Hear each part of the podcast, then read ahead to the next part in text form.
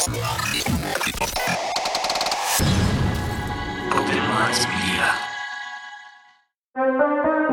Indiana County 911. My brother's gone. Can you be a little more specific, sir? That's my brother. Who took him? I don't know who took him. I don't know what. Sir, sir, take time. Take a breath. Explain to me what happened. and I looked out and there was this big red blinking UFO. I can just say this something's going on in the woods. Something's going on. They're not dogs, they're not coyotes. What could it be, right? I had an encounter with a skunk ape, and it completely altered the course of my life. I found his skull. Are you guys gonna want to come build this?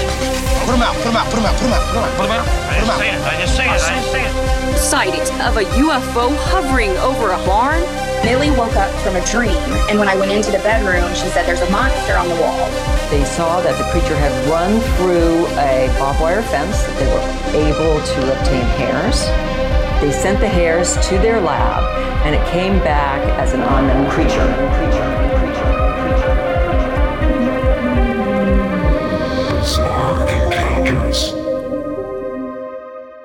What is up, guys, and welcome back to the most bizarre show on the internet. I am the one, the only Shayn Squatch.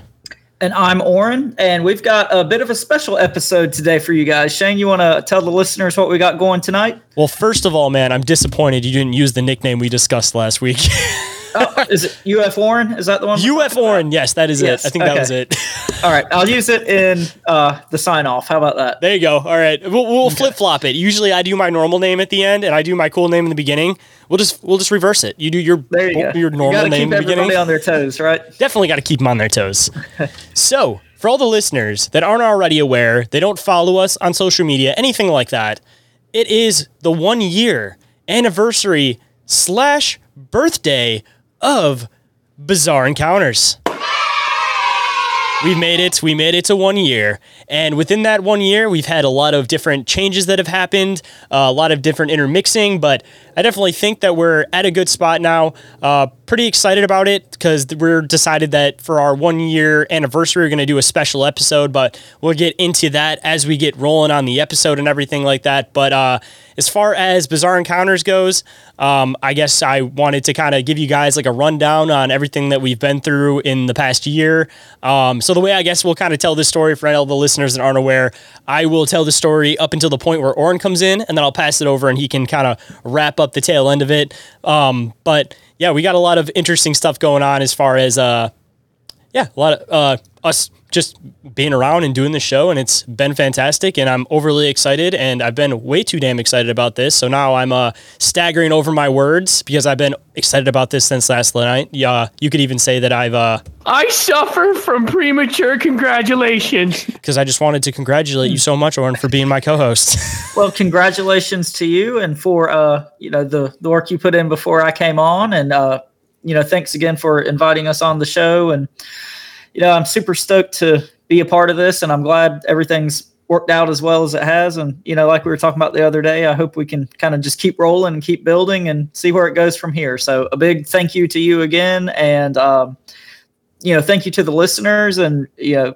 I hope people out there still enjoy listening to our dumbasses ramble on, but uh, yeah, just thank you to everybody out there. So hey, man, our show is like a fine wine; it gets better with age. Because I feel Uh, like we're I'm the not show. sure about all that, but we'll see. we might, we might. I mean, our theories might even get more out there as time goes on. But I mean, giving people kind of a background to the show for anybody that may be a lu- new listener, hasn't been listening since the beginning, uh, didn't come over from my solo show and been listening since the very beginning. Uh, how this show started off originally was that I started it with Ghost from uh, my Third Eye podcast.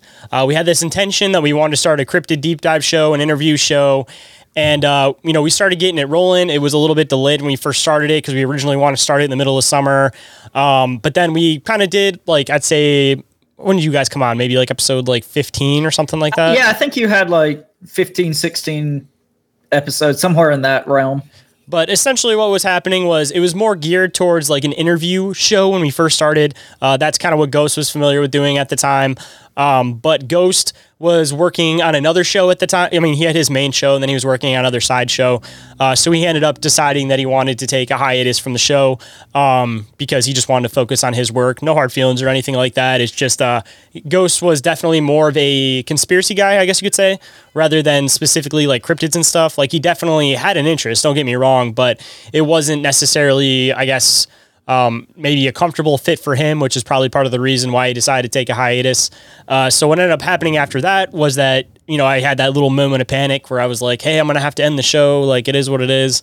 And then I remembered that. Well, first before I remembered this, I threw out something posting about how I was looking for a co-host, and then I got bombarded with a bunch of messages from a bunch of awesome people that were interested in filling the filling the spot at the time. Um, it was a little bit too much at the time because I just didn't I was trying to figure everything out and I started getting blown up with messages and everything. And I appreciate all you guys out there if you were one of those people that decided that you were going to try to be a co host for the show.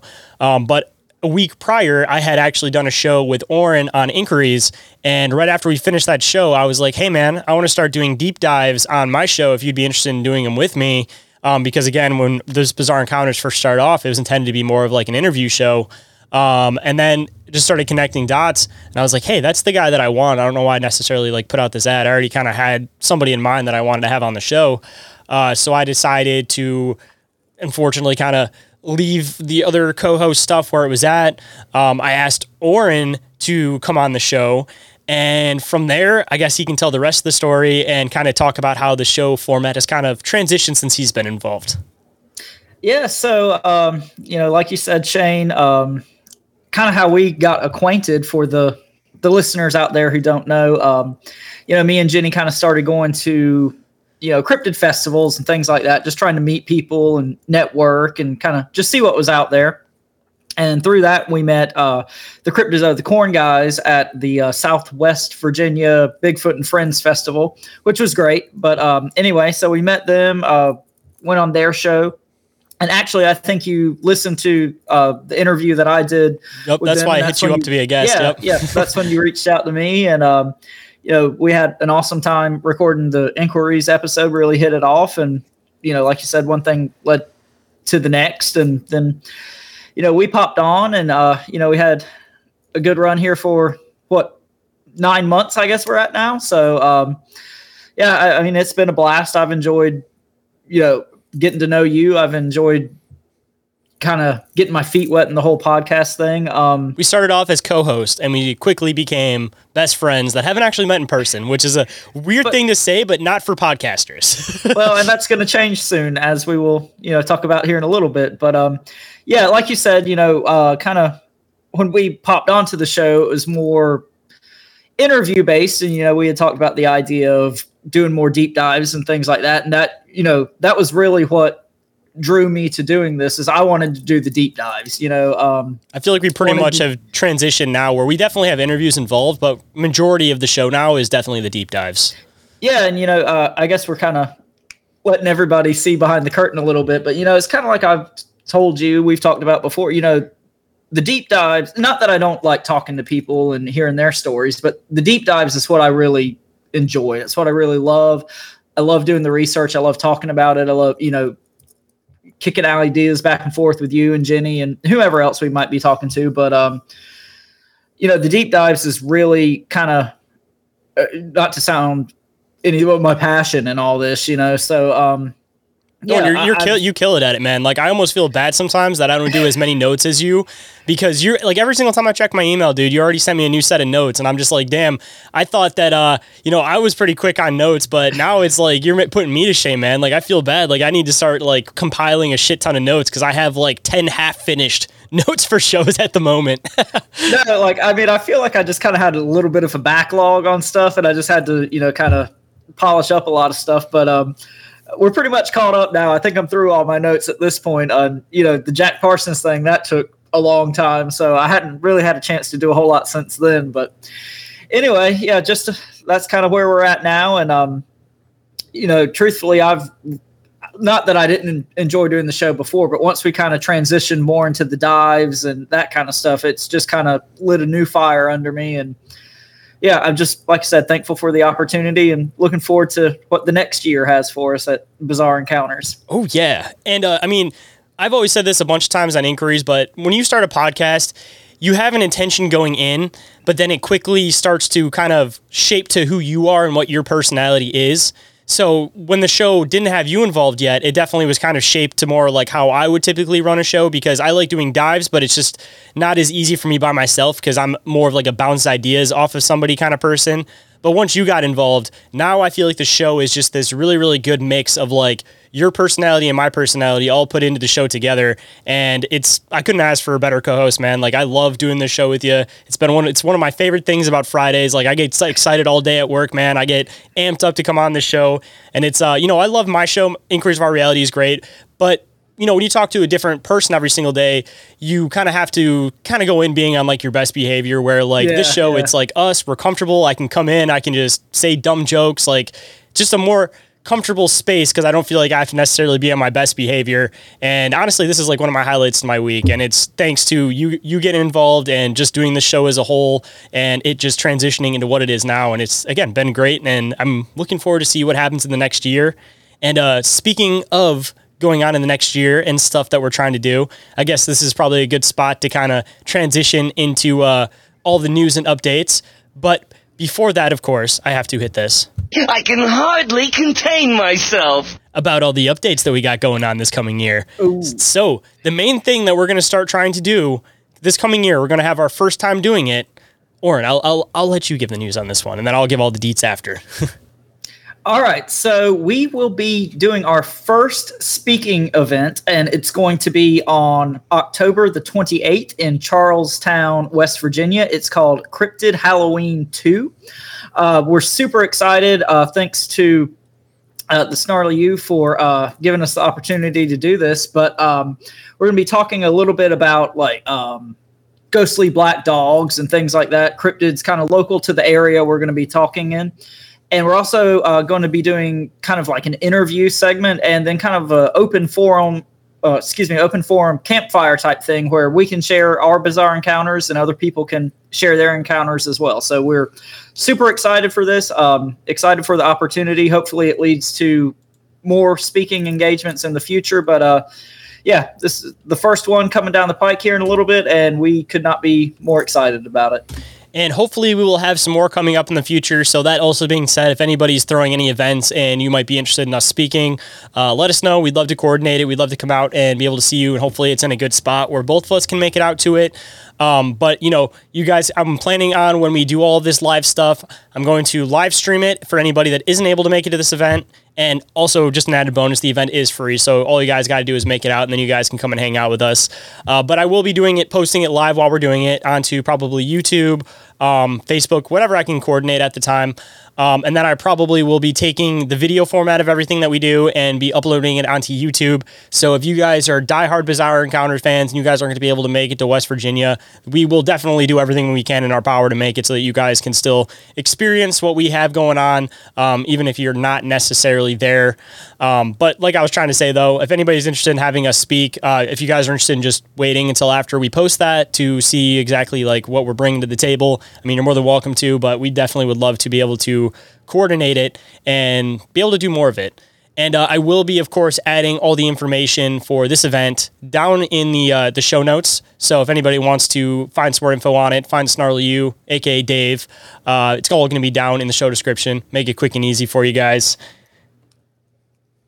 And on that note, you know, the normal stuff, like we always talk about, reach out to us through social media, through uh, the email, bizarreencounters at outlook.com you know, any suggestions for guests or topics or any uh, anything you want us to cover, talk about, reach out to us. And also, if anybody wants to uh, maybe sponsor the show in some way, you know, uh, work out a partnership, we can use you know your products we can highlight things like that uh, whatever you know people out there want to do get up with us and we will try to work something out also, I just want to give a quick shout out to Brian, who's in the chat. Um, this will be posted as an episode uh, this coming Wednesday, but for anybody that's around or hasn't picked up on it yet, we're doing this as a live on specifically our one year anniversary day. But Brian's been a long time listener. He started off on inquiries back uh, before this show even started. He's one of those listeners that's been listening since episode one. So I just wanted to give an extra special shout out to Brian for being so supportive of the show ever since we started all of it. He's been one of the best people that I've met as far as, uh, I guess, listeners go. He started off as a listener, quickly became a good friend, and I'm hoping to be able to meet him in person. And while I'm on the verge of doing this and giving shout outs to people, I definitely got to give a huge shout out to Brandy and Floyd. Um, I'm sure that if they could be in the live, they definitely would. We are doing this kind of early today, but they've been massively supportive of the show to the point where they buy all of our merchandise and they go and they wear it at all these different conventions. So they're getting the word out even in that way. They're resharing everything. They said that they got everybody at their work listening to the show now. so honestly, those three people are, I can't even begin to thank you guys enough for being involved with the show. You are some of the best people that I could possibly ask for for listeners. Uh, you guys aren't, um, I guess, angry people, which is definitely a positive. So, you know, any feedback that comes from you guys is always positive feedback. You guys don't ever shit on us. So, also thank you for that one. Because, even when we deserve it, probably. Yeah, even when we deserve it, I guess. But, um, but moving on to everything else, uh, starting to do the front of house stuff real quick so we can get into this awesome episode for you guys today. Um, if you guys aren't already following the show on social media, if you guys want to get updates on anything new and going on with the show or new episodes or any events that we're doing, highly recommend you guys go and check that out. Instagram is the one that I'm the most active on, but we also have a Facebook set up, but everything kind of gets pushed off the Facebook or off the Instagram and onto the Facebook. And uh, if you guys want to join some uh, chat rooms and have some awesome conversations with some like minded individuals, you guys can always go check out the Telegram and the Discord. Uh, we've been trying to build up that Discord for a while. Uh, there's a decent number of members, but it seems like sometimes people just don't know if they can interact, or I'll just like kind of post questions and things in there, just try to make it so everybody interacts. Um, I definitely want to see you guys interact more. I want to see new people pop into the group. I uh, want everybody to know, like, don't be afraid to post things, like, you know, get involved in the conversation, start a conversation. Uh, the only way we're ever going to be able to build up a community is with all of your guys' help and all of you guys connecting with each other.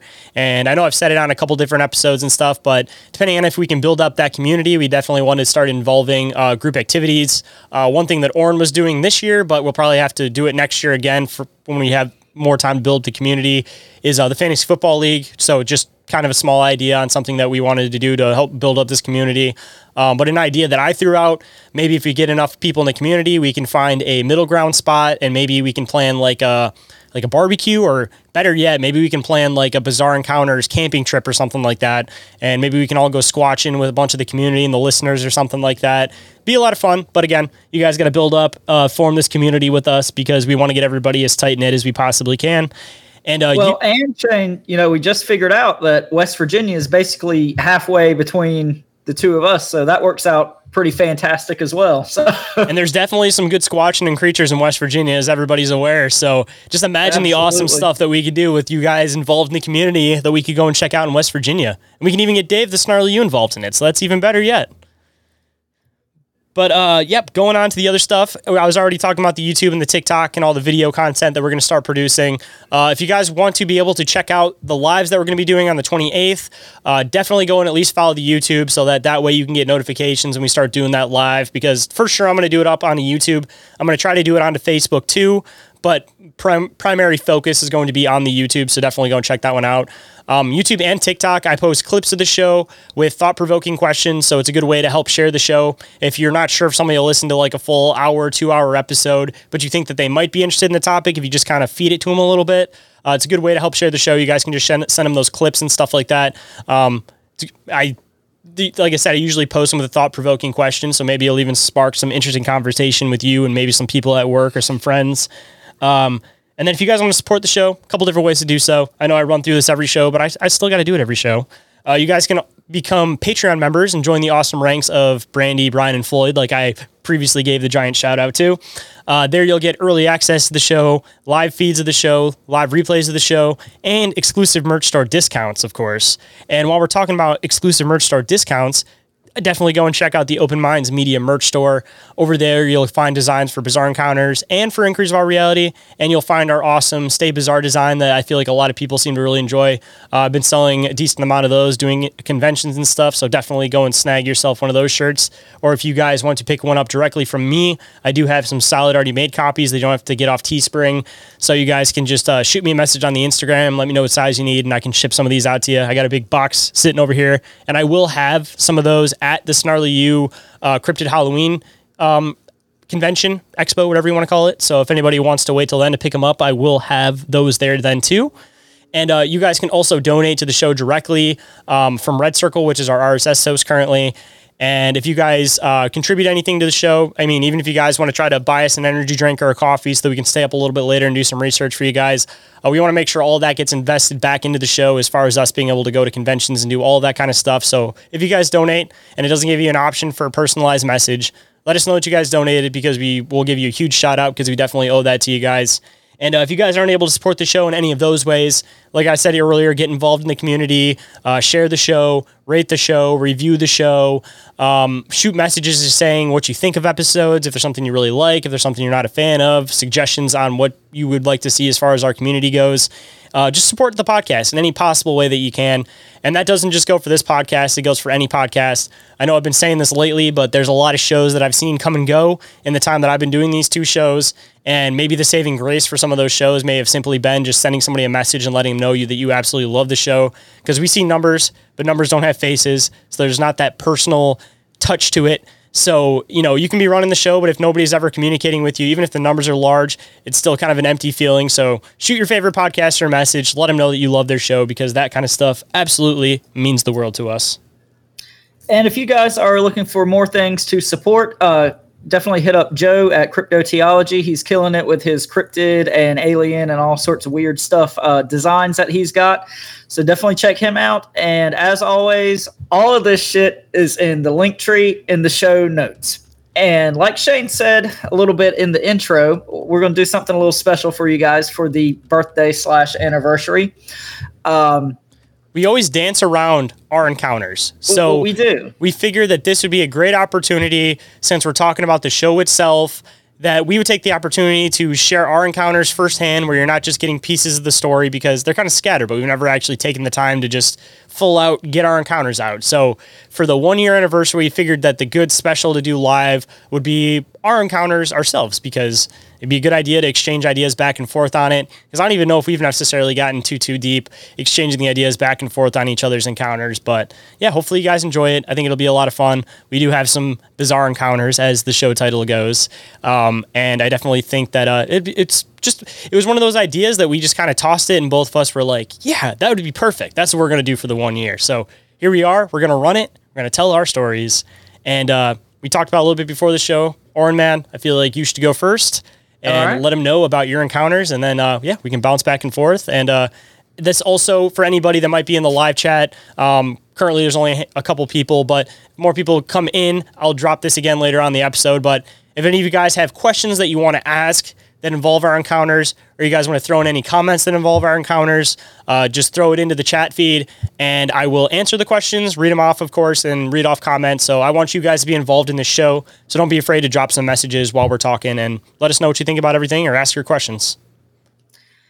All right. So, uh, kind of like Shayn said, you know, um, I've told my story on various podcasts. You know, I even told it a little bit on inquiries, but I don't think um, I've ever really told it on this show, you know, like Shayn said, we've kind of beat around the bush a little bit, but uh, so you know, I don't have like a Sasquatch encounter or never seen a UFO, anything like that. But kind of my weirdest encounter is, um, as a lot of you guys probably know at this point, I grew up in Eastern North Carolina, and I grew up, you know, right across the uh, river, creek, whatever you want to call it, from a large military base. Camp Lejeune is the name of the base. Uh, a lot of you guys have probably seen, you know, all the toxic water class action lawsuit claims that are going on on TV and whatnot. But that's the place. I grew up, you know, right across the river from there. And when I was a kid, um, you know, there was constant helicopter activity. You know, at night there would be, you know, helicopters in formation and they'd be shooting off flares. I, I mean, I don't know if they were doing training exercises. Don't know you know what they were doing. My parents, you know, at the time, I didn't think much of it, but looking back, uh, you know, I wish I had thought more of it. But they'd be like, "Oh, uh, you know, the Marines must be out there looking for something tonight." and now I think back and like, "Oh, what the fuck could they have been looking for?" But anyway, so like I said, you know, just constant military helicopter type activity. But uh, the weird thing that happened, uh, the bizarre encounter, if you will. Ho ho ho! See what I did there? I said the name of the show. But uh, so this, I would actually consider like a recovered memory. So a little bit of backstory on this, you know, um, I got really serious into researching the paranormal and weird stuff probably four years ago at this point. You know, I always was into weird stuff and cryptids and aliens when I was a kid, but um, you know, my dad passed away, and during this whole time, um, you know, I started getting into the kind of cryptid research more, and um, when my dad died, me and my mom had to uh, go on a trip up to Rhode Island to pick up my sister to bring her back home for you know all that sort of stuff. And right before this happened, I was actually watching an episode of Ancient Aliens, and they were talking about the Men in Black. And something in that episode, somebody was talking about their encounter, and it just kind of clicked. And I was like, oh my God, that happened to me. And so, you know, as we were coming back from Rhode Island with my sister, you know, it was not a good trip. You know, emotions were high, what have you. And so I just straight up asked my mom, I was like, hey, I've got this memory. I need to know, did this actually happen? And so I laid out the story I'm about to tell you guys. And my mom goes, yeah, that totally happened. So what happened, the best I can remember, um, I was probably, you know, nine or 10 at the time. And uh, it was late spring, early summer, somewhere in that range and I was homeschooled. So, um, you know, we were doing schoolwork in the middle of the day, me and my mom and my sister. And this white van pulls up in our front yard. And our property was like really secluded. It was far off the road. Like I said, it was back on the creek across from this base. It wasn't like people just randomly drove by. You had to be specifically going to our house to get to our house and this white van pulls up. Uh, in my memory, it's like a you know early mid '90s white Chevy Astro van, the generic creeper, government, yeah. or pedophile van. yeah, exactly. Three and, uses. Yeah, and you know, my memory is there's these two guys that get out of the van. And they've got you know black pants, uh, black sunglasses, black ties. They didn't have coats on, but they had uh, like short sleeve white dress shirts. But again, this is summer in North Carolina. It's hot and humid. I don't know if that has anything to do with the reason they didn't have jackets on. But anyway, so these two guys get out of the van and they start just like walking around the perimeter of our yard, like down where the water is. And they, they just walked around for a few minutes. And my mom said, Take your sister and go hide in my bedroom closet. If I don't come and get y'all in a few minutes, you know, get out of the house, run to your aunt's house down the road, call somebody. So obviously, like my mom didn't think this was, you know, the Jehovah's Witnesses or anything. This was something that she thought was an odd, bizarre encounter as well. So a few minutes later, my mom comes and gets us out of the closet and nothing's ever really said about it again. Like uh, from what I remember, we just go back to, you know, doing our normal schoolwork. My dad comes home from work that night. We, you know, eat dinner. I don't even remember it being brought up to my dad. Like, not even, hey, this weird thing happened today. So, like, my mom's response and everybody else's response seemed just kind of weird for at the very least, something strange happened to us that day. You know, was it a Men in Black? You know, uh, we've talked about this on the show. I think there's two, you know, kind of theories about the Men in Black. There's the kind of John Keel ultra terrestrial idea, and then I think some of them are just government agents. Well, I, I want to throw in because I was going to Yeah. say that we should break this down as far as like Men in Black go. There are different variations of them.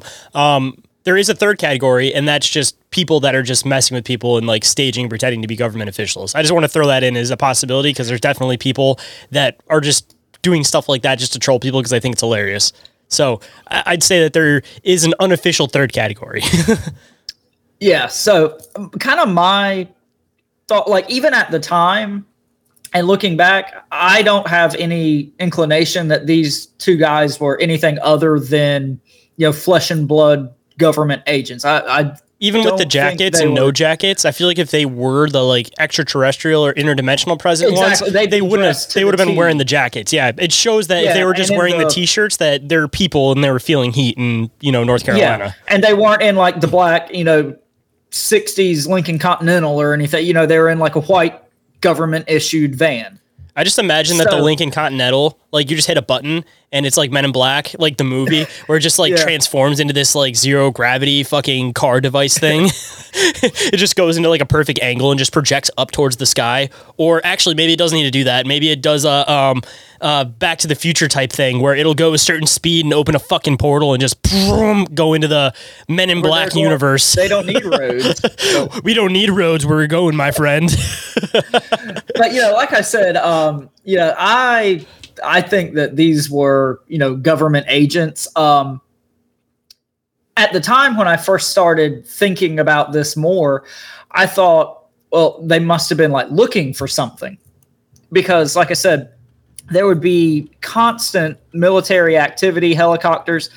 At one point, um, a military flare and I don't know if any of our listeners are super familiar with this, but um, it's like basically it's like something they shoot up. It's like a parachute with like this box on it, like landed in our front yard. There's like pictures of me playing in this thing when I was a kid. I would love to know, see I- these pictures. Just a side note. I want, I yeah, want to see what I'll, this I'll send them to you when we get off. But um, so yeah, at the well, you know, like I said, when I first started thinking about this, I thought maybe they were looking for something, and it, telling this story on different podcasts and you know talking about it with different people, I don't think that anymore. I think what they were doing was seeing what we could see from our property. Because, like I said, it was directly across the creek from the military base. Like you could see stuff going on. I mean, there were trees, you couldn't tell what was going on. I think they're trying to see what we could see. But, uh, you know, like I said, my mom had a very like strange reaction to this and um, it was never talked about. You know, I don't remember, like I said, it ever being mentioned to my dad. Did they actually like have a conversation with her? Did she mention like See, anything I, they I don't know. That, anything? that's kind of what I'm getting to. So, um, like, like I said, when my dad passed and we were, you know, talking about this on our way back home, I said, "Mom, what happened?" You know, and she said, "I don't know. I don't remember." I said, "You know, why did we never talk about this?" She said, "I don't know." And I said, "Well, you went out. You said you were going to, you know, go out to the yard and see what was going on with these guys. What happened when you did that?" She said, "I don't know." She said, "I have no recollection of that." I said, "Well, I remember us going in the closet. I remember you coming and getting us out of the closet." She said, "That's what I remember." So, you know, toward the end of my mom's life, she got kind of into some weird esoteric type stuff. And we talked about this a few times. And, you know, she kind of half jokingly said, you know, I, I almost wonder if I got, you know, zapped by the men in black. And that's why, you know, she didn't have any recollection of that and why everybody had such an odd kind of reaction to the whole situation. I just want to ask, or not even ask, but I'm kind of out of curiosity. I kind of wonder if both sides would technically have that like blanking technology, whether it's the interdimensional extraterrestrial beings or the government technology, maybe different variations of the same technology. But I wonder if both of them would have some form of memory wiping technology. It's- You know, obviously I the would certainly extraterrestrials think would, so. but the government ones, I assume they probably have something like that too. Yeah, no, I, I would certainly assume so. I mean, anything that you know is in movies, we kind of got to assume is a little bit of soft disclosure going on at that point. But um, Dude, especially Men in Black, because I just want to throw this in here. Tim Schwartz, I recently had on um, Inquiries About Reality, which I definitely got to bring him on here. If you haven't met him, he's like one of my favorite people to have on the show. But uh, he was talking about somebody he used to work with who passed away probably like six months to a year ago. How he used to write for the Inquirer, and he said that out of any paranormal weird phenomenon magazine, whatever that he ever wrote for, they were the most precise, where they wanted solid evidence before they would ever post an article. So kind of funny in Men in Black when the one guy is like, "Oh, this is where you figure out what's going on in the world." He grabs the Inquirer, and that's what he starts Uh-huh. flipping through. So talk about weird soft disclosure that they actually supposedly like are more strict about any other group about posting stories, trying to make sure that they have some type of legitimacy behind them. I've never heard that. That's really interesting, though. But um, Just another yeah, so reason to have Tim on this show. I, I definitely got to coordinate and get him on. yeah, for sure. But um, so that's kind of just the the abridged version of the actual encounter. Um, and then through my research, I found some kind of interesting information. Um, I don't know if you want me to go straight into that or you want to kind of alternate with some of your stories a little bit. However, you want to handle that, Shayn. Well, I feel like all my stories, for the most part, are going to kind of blend in together. And at the end, I'll have some like trickles of some other random stuff. So I'll just let you run through your whole thing. And then I will uh, go through mine after and I'll just sprinkle in my random little ones at the end. Sounds good. So, uh, you know, like I said, um, this happened when I was like nine or 10, probably, but this area where I lived always had like a weird, dark energy to it. Like, always, you know, you were scared to go out to, and get something out of the car at night. And, you know, this wasn't just like little kid being scared stuff. I would like come home from college and it still scared me. You, you know, still just run out to the car, you took a flashlight with you, whatever. Always had a weird, dark energy. And I didn't realize how much so until like I moved away. And I was like, oh, okay, everywhere doesn't feel like this. You know, so I, like I said, never really saw any cryptids, never saw any aliens, anything like that. Did have the Men in Black encounter and did, you know, just these weird things or weird feelings, I would say. But um a little bit of background and you know we talk on the show a lot about like the whole military base and uh, national park thing where you know i wonder if these locations are picked not for their natural beauty or their defense properties but because the government's trying to kind of hide something there so um kind of funny story mentioning that. I know one of the Yeah. people that started off the whole like national park concept was Teddy Roosevelt. And Yeah. he also talked about having like wild man encounters and he supposedly like went to go try to hunt the uh the um the uh Jersey Devil, that's what it was. And yeah, he was involved in like trying to hunt down some of these weird creatures. Supposedly at some point he went on like a squonk hunt too. So I wonder again if that's just another intention for it is maybe he was just fascinated by these weird creatures that possibly existed in these areas. So that may have been part of his reasoning on why he wanted to try to form, you know, making these nat- national parks and stuff like that is because he knew that there was weird shit that lived in these areas. Yeah, no, I totally think you're onto something there. And, you know, like I said, we lived right across the creek from the military base, but like butting up to that was also a national forest. And it's called the Croatan National Forest. And, you know, it's Croatan, like the same tribe from the Lost Colony, all that stuff. But this is uh, one of four national forests in North Carolina. And the others are the Pisgah, which is where Brown Mountain is located, which we just talked about on uh, last week's episode, the Brown Mountain Lights. One of the others is the Uwharrie, and it's got all kinds of sightings of Bigfoot and strange activity. You name it, it happens in the Uwharrie. Uh, the fourth one, I believe it's pronounced the Nantahala, and that's in the Great Smoky Mountains. And we all know about the weird stuff that goes on there and missing 411, all that kind of stuff. So I think it's kind of odd that these four national forests in North Carolina, all of them to some certain degree have kind of weird connections and weird connotations and weird things going on. And like I said, this energy was always kind of there, but um, after my parents died, like they died very close together, uh, and so me and my sister were spending a lot more time at the property, just you know, cleaning things up, uh, trying to take care of everything. And at that point, it seemed like this energy kind of really ramped up. Like, and you know, there was a lot of death that was poured into this area. Um, after my parents died, there was a lot of unnecessary, I would consider, family drama that we had to deal with. So just a lot of negativity and death and just bad feelings, bad energy, whatever you want to call it. It was being poured into that area. Bad juju. yeah. So, you know, the last time I spent the night in that house, I swore I was never going to do it again.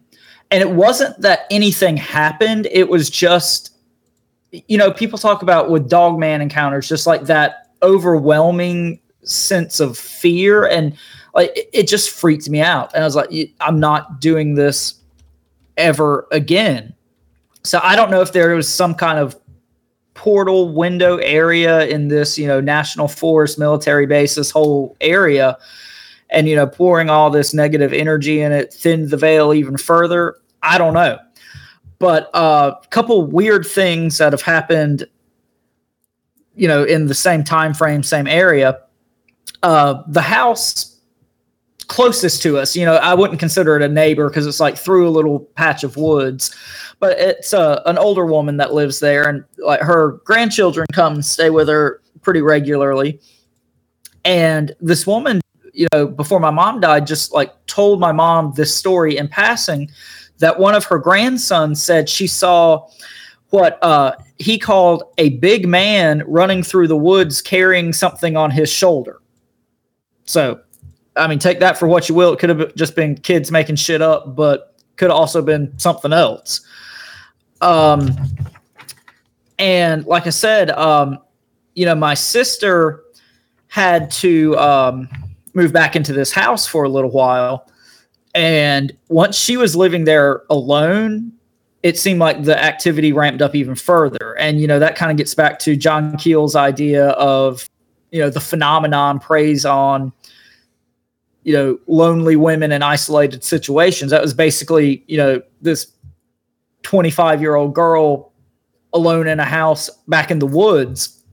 But um, kind of one of the craziest stories is uh, in the kitchen. You know how you know lots of people's moms have like decorative chickens and like stuff like that in their kitchen. Knickknacks. Well, yeah, exactly. So there were like these three chicken figurines. And they had like uh, little metal legs, and then there was like a wooden body for the chickens.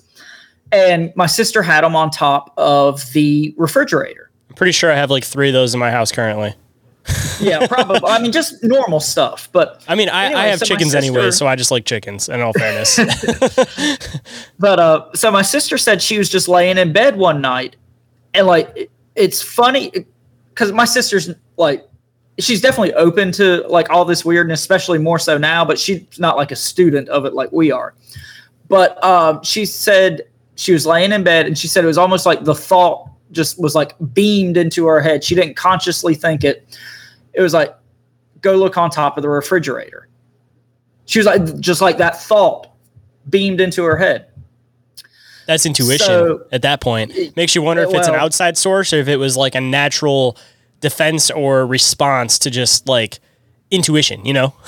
yeah, I don't know. But so she gets up and she goes and looks on top of the refrigerator and these three chicken figurines like the bodies had been ripped off of them. It was just the sets of legs the three sets of legs still on top of the refrigerator the bodies were gone. And for like weeks after this she like looked in you know every drawer everywhere she could think of never found them and so she called me like freaking out. And i was like you know this is some trickster shit. You know i don't know if you're gonna you know in a week find the bodies for these in the mailbox or something like that you know. But can like, you imagine that? Be like i have something you want and it's just a box. And instead of it being like a finger it's just the top of a wooden chicken. Well i think she was fine not having the chickens at that point. She was so freaked out. But you know it was such a weird, random, specific thing. Like somebody would have had to break into the house, specifically rip these bodies off of the chickens, do nothing else, take them with them. Like, so just really weird, bizarre stuff. What if there was a portal? As I just want to throw this in, you mentioned possibly Mhm. like a portal location. What if that was caused from a portal location? It was almost like a glitch happening because of somebody attempting to open up a portal if there was a government base near your house. Well, I think a lot of it, I, I think it's kind of a perfect storm in a way. Because I think there is some kind of energy or portal or something there, for lack of a better term. And I think it does have something to do with the base. But like I said, I think, you know, pouring all this negative energy did thin the veil because other weird things happened. Like uh, my sister came home one day and she had like a terracotta flower pot on the front porch. And she said, like, the flower was removed, like all the roots and everything. You know how, like, when you pot a plant, like all the roots are still connected and it's still kind of in the shape of the pot. Mm-hmm. She said, the flower and the roots had been taken out. They were all intact. It was beside the flower pot, but the pot was shattered. So, like something or someone would have had to remove the flower and then break the pot for this to have happened. And it wasn't like it fell off the porch. It wasn't like a dog knocked it over or something. What if it was the military guys? Because you said that they were, you thought that maybe they were trying to see what you could see from your house. So what if they were like eh, a little bit too close for comfort? So they were just trying to do shit to try to freak you guys out so that you wouldn't be in that house anymore, so that you they wouldn't have somebody that close. And just a funny concept to think about. Maybe they were uh, shooting from a distance and just being like, "All right, can we can we hit the house from here?" And they just aim for the pot. I don't know, and that's you know kind of one of the funny things about all this. Like I said, um, the Men in Black experience that probably happened when I was like nine or ten. So like nothing happened for twenty some years at that point, you know. And um, New round of employees. That's what happened. maybe so. It's like uh, hazing or training or something. The ones thought you were a safe distance, but the new generation was like, "Mm, too close. yeah. But uh, my sister continued to have strange things, and maybe we could have her come on the show at some point and tell all these stories. These are just like the things I remember her telling me. But I'm um, already saying yes, definitely. But uh, so she has uh, one of those Jeep Renegades, like the little Jeep things, and um, kind of how the battery in that works is it has like a frame that covers the battery and it's bolted down. Well, she had constant trouble with her battery dying. Like every morning she'd go out to the car and the battery would be dead, which gets back to, you know, batteries dying and paranormal high strangeness situations. Is your area She known went- for having like a quartz deposit? Because you know my whole theory about the like magnetized volcanic rock being in an area, even if it was something during the prehistoric age, on top of quartz to reserve the energy. And I was even hearing that quartz vibrates at a particular frequency, which also goes into my weird portal theory that I'm eventually going to start covering on the show about vibration being part of what you need to open a portal. But I'm curious in this area if there was one quartz deposits and So- two magnetic volcanic rock left over. So okay, so this area, like I said, it's on the coast, so it's not a rocky area. It's very sandy. Um, so I couldn't find anything about quartz deposits, but I did find this map, and I've got the link saved somewhere. And this is through like U.S. Department of something or other, where I found this map, and it's a map of magnetic anomalies and you know it's got like a color range like you know red is less and uh, white is higher.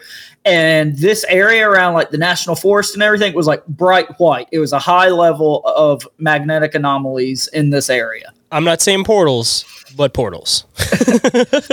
But anyway back to the car battery thing. So um like i said it you know the car battery has this cover that is you know bolted down and she went out one morning and the battery cables were disconnected.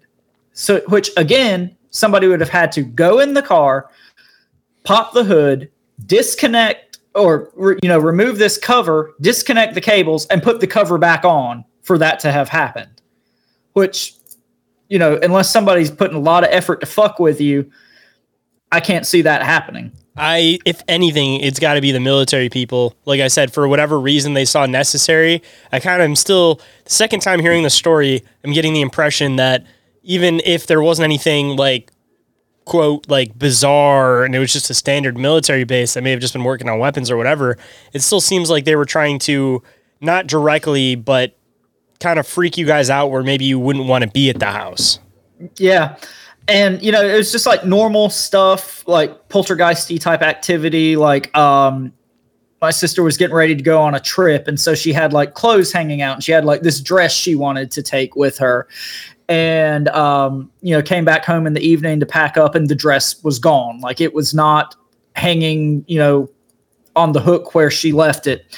And this same trip, uh, you know, she had to leave for the airport like four in the morning or something like that and she said she was loading up the car and she heard like this huge something running through the woods behind the house. Like she said, it sounded bigger than a dog, bigger than a deer.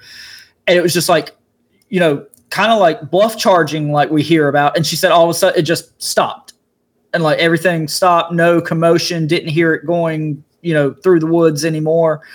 Um, so yeah, that's just kind of some of the things that she has shared with me that she experienced in this home and this property like after my parents died but um that's basically the long and the short of it what i've got about this area. So i don't know if uh, you want to throw anything else in at this point but that's kind of kind of where we're at at this point. Well when that bluff charge happened i just imagined that whatever the hell that was it was wearing that dress. So just a funny visual that either you got a Sasquatch running around the woods wearing a, a dress, or a sassy Sasquatch, or you got a yeah. Martian or a ghost or a and my Men in Black agent just run around the woods wearing the dress, like hee hee hee. hee. and then but, once um, they got too close to the house, they realized they were going to be seen being a weirdo and running around the woods in a dress. So they stopped abruptly and they were like, "Fuck! What if they see me?"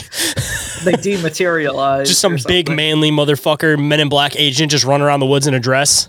Like, we're yeah, trying to like freak people from- out. We want people to think I'm a ghost, but I don't want people to see me that close and realize that I'm a big burly bearded dude in a dress. the guy from Lilo and Stitch, Mr. Bubbles or whatever. Fucking Mr. I think that was his name, Mr. Bubbles. Yeah, your knuckles say Cobra. Mr. Bubbles with them knuckles. Yep. But so that's kind of my bizarre encounters. Uh, I know it's not as much as a lot of people have experienced, but I think it's kind of a fun story. I mean, Men in Black, that's kind of a rare one, I think. So I think it's at least fun to talk about and think about. So. Oh, for sure. And we still, at some point, we were talking about doing like a full Men in Black episode. Yeah, we were originally sure. going to share that story on there. Um, but now that we've shared it on here, it kind of opens up the opportunity now that when we do that Men in Black encounter or Men in Black encounters episode, maybe we can do um, some of like the really weird, bizarre encounters that people have experienced, like the whole jello thing. Um, and we can do different variations of human and that one. And now we can just make a quick reference to your experiences and not have to, you know, spend the majority of that episode trying to cover that full story. So gives us more opportunity exactly. to do that other type of episode in the future because all of our listeners will have heard the story by then. So boom, two birds, one stone.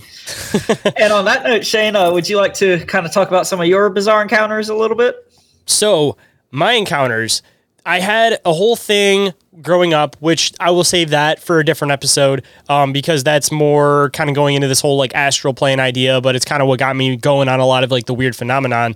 Uh, but specifically for this encounter, I want to share my big major encounters um, that involved other types of creatures is probably the best way to describe it. Um, so the main story has two different creatures involved, and then I'm going to throw in this little sprinkled story at the end. So getting into uh, my encounters. So it all kind of started. I mean, like I said, I have like my full extent of just like weird phenomenon when I was like young, but we're not going to get into that part about it. We're just going to get into the more like uh physical. I don't even necessarily want to say physical, but just like me seeing different types of uh, beings and creatures. Um, like around me, I guess you could say. Um, so I used to do urban exploring with my still current girlfriend, uh, Gabby. For anybody that might not be familiar with what urban exploring is, it's when you uh, basically go and explore abandoned places. So we kind of got into this whole phenomenon of doing that at the time. This was probably about 10 years ago or so. Um, so the first place we originally went to was uh, Eloise Asylum. For anybody that might be familiar with the name of that location, at least, um, didn't really have too much really happen there. And then we started building up this fascination with this place called uh, Northville Psychiatric Hospital. Now, Northville Psychiatric Hospital has a lot of uh, I guess you could say horrific backstory to it with, you know, the usual asylum type of stories with like mistreating patients, um, weird experiments on patients, uh, and just like a lot of weird dark backstory to this place. So, you know, we heard a lot about like this place being haunted from checking stuff out on the internet, and we decided to go and try to experience it ourselves. So this is the main building for anybody that wants to see it or can see the visual of it. Um, that is more of like a campus, so there is multiple buildings here, but this is the main hospital um, for the building, and I'll, I'll include this in the um, cover art for anybody that's listening as far as audio goes. Um, and then here's I'll switch to the next uh, slide here so you guys can see what I'm talking about. With it's kind of like a campus. Um, so you'd enter from the front. There's a police station off to the side, and then there's a bunch of different satellite buildings that go around this whole main area. So we started kind of just we came in from like the back area because the police station's near the front. Uh, you don't want to get caught, of course. So we'd park somewhere else and just kind of walk ourselves in. So there's all like the dorms. There's uh, like a gymnasium, a bunch of just like random side little satellite buildings on the main hospital. So we got to the point where like we are pretty much mapping this entire place out. We knew the entire place by heart. Um, and in this main hospital area is where all like the weird stuff supposedly happens. There's like a chapel in here where there's like a bunch of Bibles in the corner that are like waterlogged that were there for like years. Uh, there's also the auditorium that's supposedly haunted and we took a bunch of pictures in there. Um, but we, I mean, we got like orbs and stuff like that, but it, it was a really dusty place. So it's like you, you, don't really know for sure if it was weird phenomenon or if it was uh, just dust that was moving around in the air and stuff. Um, so the first experience that we had here was from me finding some random items that I thought they were cool, and I'm sure everybody knows how bad of an idea this is, and then me taking them home. Um, I originally grabbed a no smoking sign because I just thought it was funny because it was back when weed was illegal in my state, and I used to smoke cigarettes and whatever the fuck. So I grabbed a no smoking sign. And then the other thing, which is what I think was the actual item that had an issue attached to it, was this little painted tiki head that was made out of foam. Now, it sounds kind of weird that the little tiki head's made out of foam. It wasn't like perfectly made. It was kind of like you know, just like a craft type thing. So what I kind of assumed with it was that maybe it was something that was done by one of the patients because at a place like this, mm-hmm. you're not going to give people like wood and a knife to like carve. You'd give them like foam and like maybe something soft that they can kind of chisel away at the foam. So, anyways, I thought it was cool. So I ended up bringing it home with me. So we get home for that night. Uh, we put the backpacks upstairs and everything. Um, and then the way that the kitchen was set up, and the downstairs was set up in my uh, girlfriend's parents' house at the time was that there you'd walk in the front door and the stairs go straight up. And then there was the kitchen or the front room and then the kitchen on the other side. But it had the two different doorways on both sides. So it was like kind of you could walk around it kind of in a circle right? So we get down to the bottom of the stairs. Gabby said she's going to go get a snack. I'm standing at the bottom of the stairs and she takes off towards the kitchen so when she takes off towards the kitchen, we both make direct eye contact with this dark figure sitting on the couch. The best way to describe it is anybody that's familiar with like a shadow person, it's mm-hmm. this dark that's darker than dark and it's in the shape of a person and it was sitting on the couch.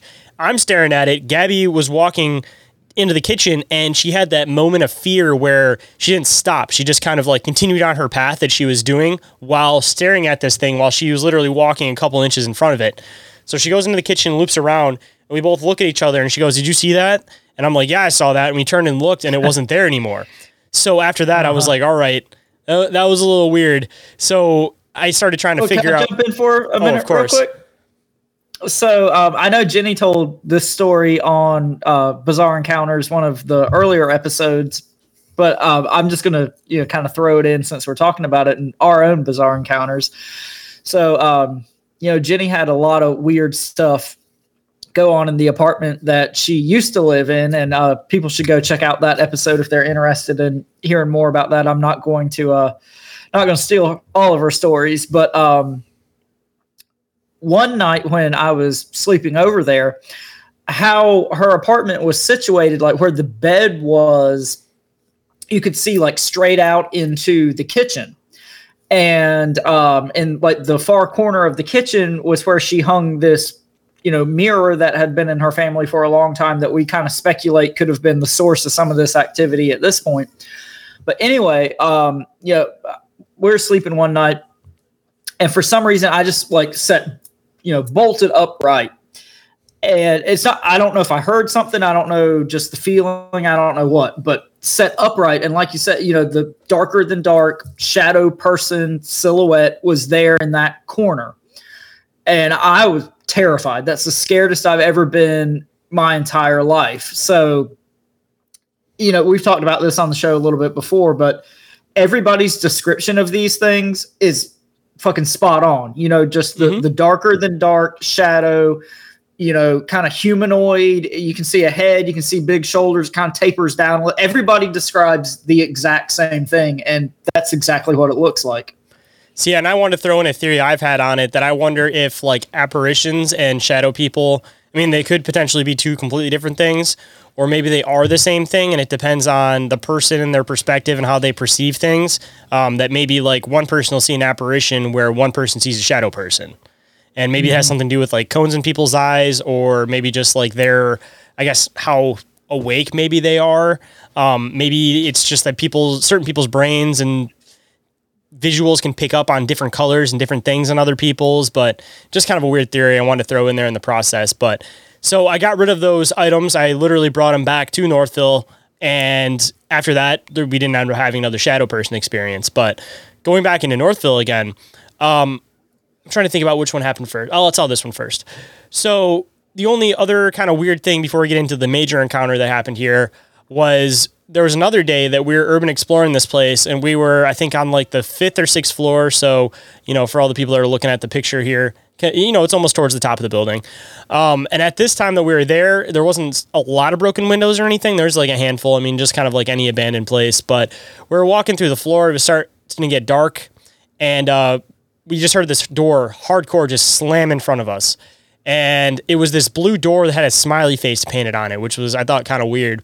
And, you know, I tried to throw out the idea that maybe it was just the wind, maybe it was this, maybe it was that. So, you know, I'm not just one of those people that's just going to write it off after saying that explanation. I got to test it out for myself. So I opened the door up. We, you know, we hang out on that floor for a while. Uh, no wind, nothing ever catches it. That door never slammed shut again. It was just randomly slammed shut in front of us. So I kind of started assuming that it, maybe it was something a little bit not of this world, so to speak, that may have did that one. So, if you don't mind me asking, like, was it a heavy door? Like, it was it something that theoretically the wind even could have closed, or it was know, a wooden door? it would have. Okay, but it was like not like one of those like thin, like new wooden doors. It was like a solid mm-hmm. wooden door, you know. So it like had weight, but it was still like, I guess you could say a lighter side of like a door that would be at a hospital, you know. So, you know, theoretically, if it was a draft or something that had closed this door, you probably would have been able to feel something. Yeah, and it, it, it, it, slammed shut. It wasn't like a, mm-hmm. it was like a boom. Like it sounded like somebody just grabbed the door and shit whipped it as hard as they possibly could. Yeah, and you know, just looking at these pictures, this is an old building. You know, shit was big and heavy back then. you know, so no, I just assumed it was probably not something that was you know, easily blown shut by the wind. And most of the doors, they went through this place and they welded most of the doors shut. So it was like most of the time there was only one passage to get through onto like the next floor or through a specific area or somebody busted out a window in a certain spot. Like they tried to seal this place up as best as they could so that people couldn't get around this place easy. Um, mm-hmm. But yeah, so that was the, I guess, last bit of that little part of the story. Now we're going to get into like the major thing. So kind of a weird thing. We're up on, I think it was like the third or fourth floor one day, and I'm just kind of looking out into uh, the woods behind the place. And for anybody that wants to get a visual of this place, again, and then looking at the pictures. So uh, the front of the hospital is over in this area where you see the parking lot and everything. Um, I was probably where this main center area is. I was off to the right of that, probably around this area on like the fifth or sixth floor. And back over here is all just a big wood line. So I'm looking out the window up here and I see this big cat wander out of this out of the woods back here, like a cougar. And for anybody that's not familiar with Michigan's animals, uh, like this area, Northville, which is semi close to Detroit area, um, it's not you know you don't have those types of animals here. So the other weird part about it was that when I looked at this thing and saw it, I pointed out to uh, one of my girlfriend's friends at the time and said like, "Hey, you saw that, right?" Just so somebody else saw it, and she said, "100%, like I saw that," and it looked up at us and I don't feel like we weren't making loud noise. We weren't doing anything that was drawing attention. So it just seems kind of mm-hmm. weird that a big cat like walked out of this out of this uh, the wood line and looked up directly at us and then kind of like hankered back into it. What color was it? It was uh, like a t- like that tanny light tan color. So it was like a normal color for it wasn't like a you know big black cat or something like that. No, it was just a standard cougar, but again, still weird for this area. And Yeah, if yeah, yeah. anybody wants to look this up too, there was random cougar sightings in Northville at this time, and no carcass was ever found. Nothing is ever found. It was just a few people had a sighting on this thing and never actually found it. And So what you're saying is there were single cougars in your area? Ooh, yes. And usually you can only find that action on Pornhub in the uh, ad links. but uh, so that that was kind of a weird thing. So after that, we decided that we should probably leave, but we kind of gave it some time, and we decided to kind of go up and around the front and walk down kind of like the main street instead of going back by this wood by the woods because we are parked back where you had to go through it, and we didn't want to kind of run the risk of you know one of us getting pounced by a damn cougar or something. Um, so we kind of ended up calling it after that night.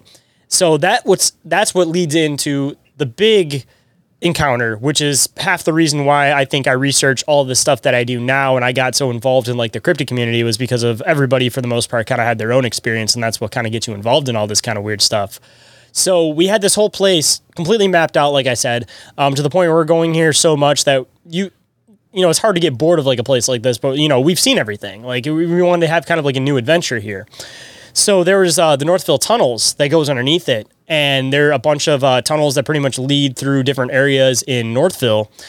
And one of the entrances to it is through this hospital. So we decided to go into the basement. The only reason that we hadn't actually checked it out before was because we didn't want to run the risk of being like a mile into these tunnels and having like our flashlights run out and then having to like feel the wall back to get back. So we decided Can we're I just ask a question real quick before you go on? Uh, so what was supposedly, I'm going to say, the purpose of these tunnels? Like, is this like supposed to be access. They also said to like move patients around to different buildings and stuff too. So I think they Okay, had so- multiple purposes. so the tunnels are like just for the the hospital. It's like not something that Oh, it would go through the town of Northville. That's why I was saying like it had multiple what I was uses. Like originally Okay. it, it was just supposed to be an access tunnel, I believe. But because it did connect under Northville Psychiatric Hospital, they started also using it for transferring patients under under there too. Um, so it's just repurposing something that was already there essentially. Okay. But these mo- tunnels go for miles, like underneath the city. Um, that's kind of creepy in and of itself. Oh, dude, just these tunnels are creepy as shit to begin with. Like that's just bad vibes Man, coming from this place. Like that's part of the like- reason.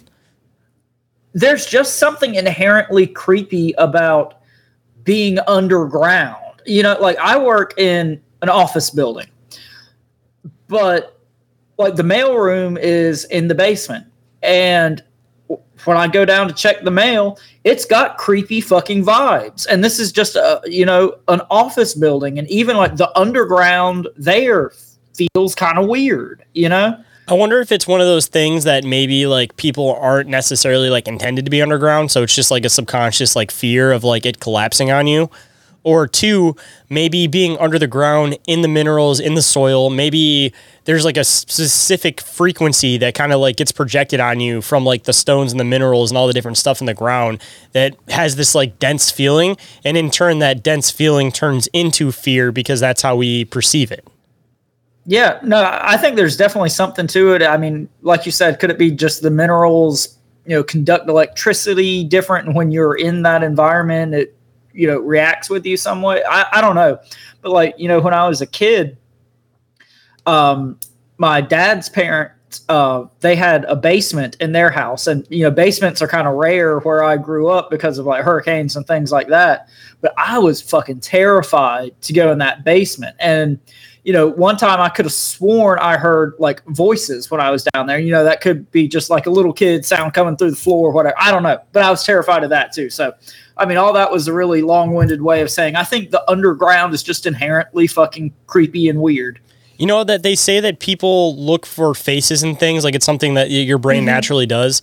I wonder if the same Yeah. goes for sound where if you're in dead enough sound, if you look for voices to exist, it's like you know there's like experiments where they put people in those completely soundproof rooms and they start hallucinating and they start hearing voices and everything. I wonder if it's the same concept as like when we make faces that with the absence of sound or the absence of voices that we subconsciously try to create voices maybe as a comfort thing subconsciously, but in the forefront of your mind, it ends up freaking you out. you know, so it's like the brain's Yeah. working against itself all in the same process. I mean, the brain does weird things. So I mean, that I think it's certainly not out of the realm of possibility. Yep. so, um, yeah, we decided to go and check out this tunnel. So we went in through the main hospital over to the right side. If anybody that's still looking at the visual of it, um, because back over down in this bottom corner, this is where the morgue's at. So there was a door that somebody busted open. So pretty much you'd be able to come into this place uh, through the morgue.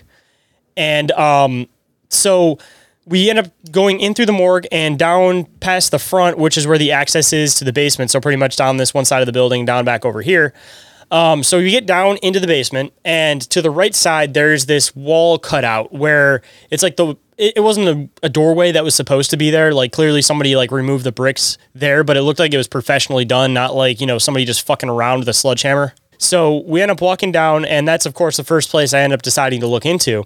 So I come down and I turn right into this room, and I'm looking into the room with my flashlight facing forward, and to the right of me, I hear a voice say, "Run." In this weird, whispery, ghostly voice. And as I hear that, I'm looking right in front of me where the flashlight's at, and there's like this metal, like girdy, like cart, like you know, like the carts you'd find like in the hallway at a hospital, and it's in the back corner. And um, as I'm looking at this, this thing goes to stand up. And the best way I can describe this thing is tall, lanky, uh, has that like decaying like flesh color where it's like white and kind of like a, that like bluish like decaying flesh color. And it has long black greasy hair on the top of its head that's tilting back because i only saw the back side of this thing. But it goes to stand up in this pose with its like arms kind of like outstretched out like almost like a defensive pose.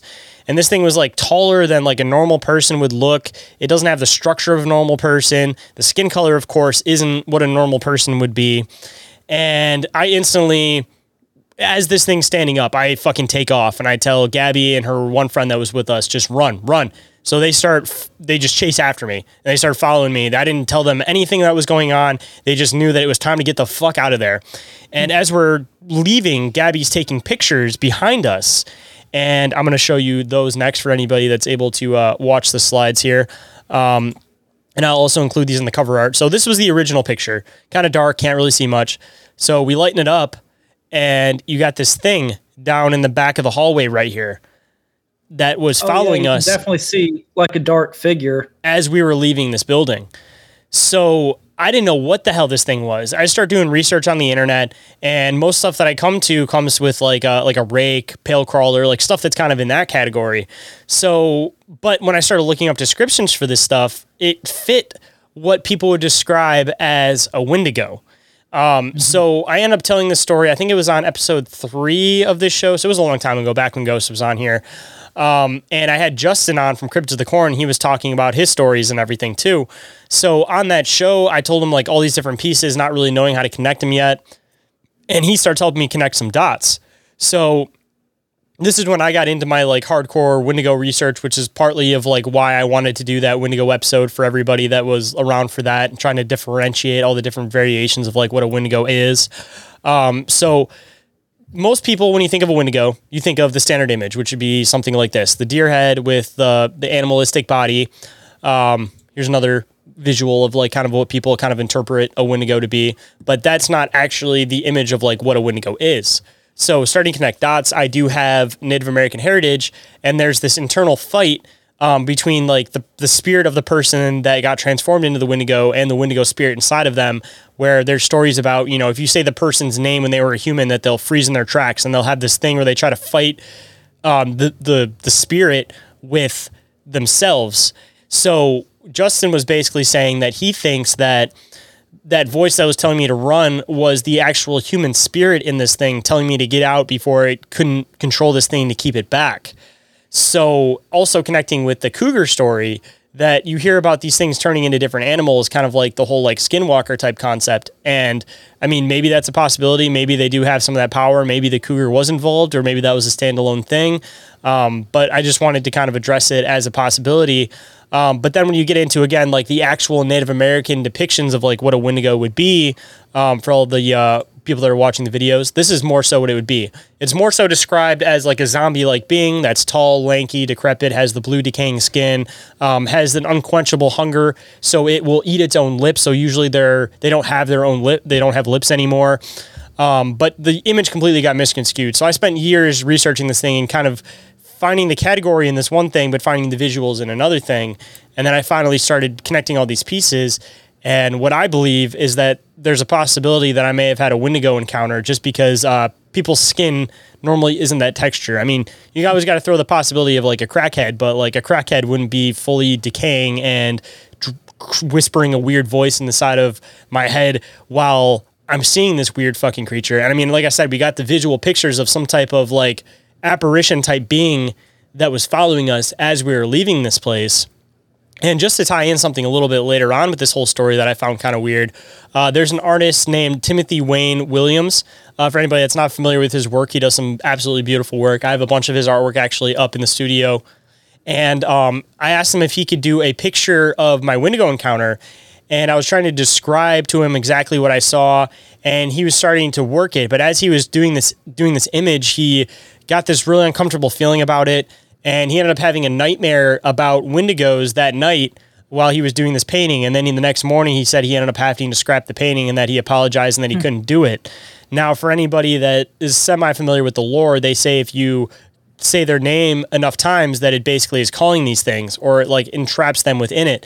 So what I was kind of wondering was if by him creating this picture, if he was almost like trapping that spirit within the picture and mm-hmm. it was trying to scare him or whatever and the best means of it was basically just to not do the picture um, so that you didn't have this dark being trapped within this picture.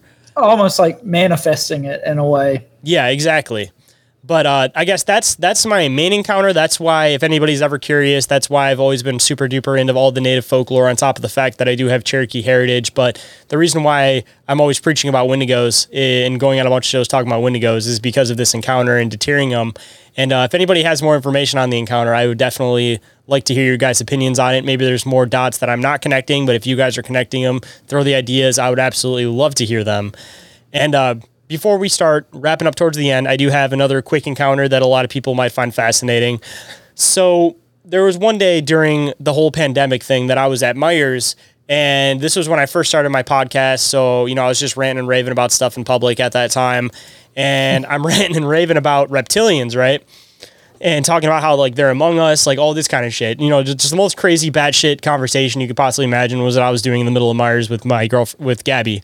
And um, so in the middle of this conversation, she's ringing stuff out. We're in the self scan, and I look back, and there's this lady who looks at me, and she pulls her COVID mask down, and her face changes to this like reptilian looking face, and then she pulls it back up and turns and just continues talking to the person that she was with, and I took that as a sign of we're here. Shut your fucking mouth, and. I, I will. I got a picture, not of that exact one, but just kind of like rough idea kind of like of what I saw as far as like the visuals of this face. Oh, one last Wendigo picture for you guys if you guys want to see another one. But um, going into the reptilian thing, so it was like this. It was like an overlay hmm. over a normal person's face, and it changed just for a second and went back. It wasn't like the standard full reptile face. It was more like an imprint over the face. So, kind of my theory after having this experience is a lot of people want to imagine like the reptilians, like they're like a race that like shapeshifts and does all this shit. I don't think they're necessarily shape shifting. I think what they do is that they are their form and then they project an image of what they want you to see on top of their form because everybody knows that the human mind can be easily manipulated, your perception can be easily manipulated. And I think that what she did is temporarily let her guard down to basically tell me to shut the fuck up and then went back to her form. But I think that these things exist in their full reptilian form everywhere, but they just project an image of a human on you so that that's what you see, even though that is not their form. So they're not shape shifting. They're using some type of telekinetic ability to make you see what they want you to see. But that kind of gets back to stuff we talk about all the time as far as like, you know, Bigfoot or aliens or whatever, you know, presenting themselves in a different mask or, you know, whatever you want to call it. So, I mean, I, that's very in line with that line of thinking. And what if, whatever these reptilian beings are, you know, ultra terrestrials, whatever you want to call them, are kind of responsible for a lot of this paranormal activity. And it's just exactly like you said, them presenting themselves in different masks. I know that I've said the whole thing with orbs, how I think that the orbs could be like the beings and that they actually like change into other forms of things. I mean, the same could be said with these. There could be orbs that are doing that, and then there could be reptilians that are doing that. And they could completely change their form to scare somebody away from a specific location or just for fun. I mean, realistically, these things they say are as partly energy vampires. So part of the energy that you'd want to assumably absorb would be fear. So, you know, if people are camping in the middle of the woods and you need a quick energy meal, what not a better way to do it than to, you know, look like a Sasquatch or like a dog man and just walk past this fucking camp. And it's almost yeah. like that instilled fear of like the old scary movies where it's like, it's scarier if you don't see it. You know, like they get full blown attack, but if they just do a simple walk past and don't interact or engage, that's almost freakier than if they just came into the place and did it because then rather than having that initial fear, you taking off, and being done and over with, if you stay that night, it's like a whole night that these things can just drain energy from you because you still have that high state of fear if you're not leaving. well, and something that just popped into my head while you were talking about that, um, I know in part three of Jack Parsons when we were talking about the Collins Elite, um, I talked about some of the yeah, miscellaneous Collins Elite notes. Um, and I can't remember if I talked about this specifically, um, but if I didn't, so there's kind of this idea in the Nick Redfern book about how these, you know, demonic creatures that he thinks are the uh, the extra or the Collins Elite rather thinks are the extraterrestrials. Um, there's this idea that they can only kind of interfere with you and in our reality as much as people believe in them.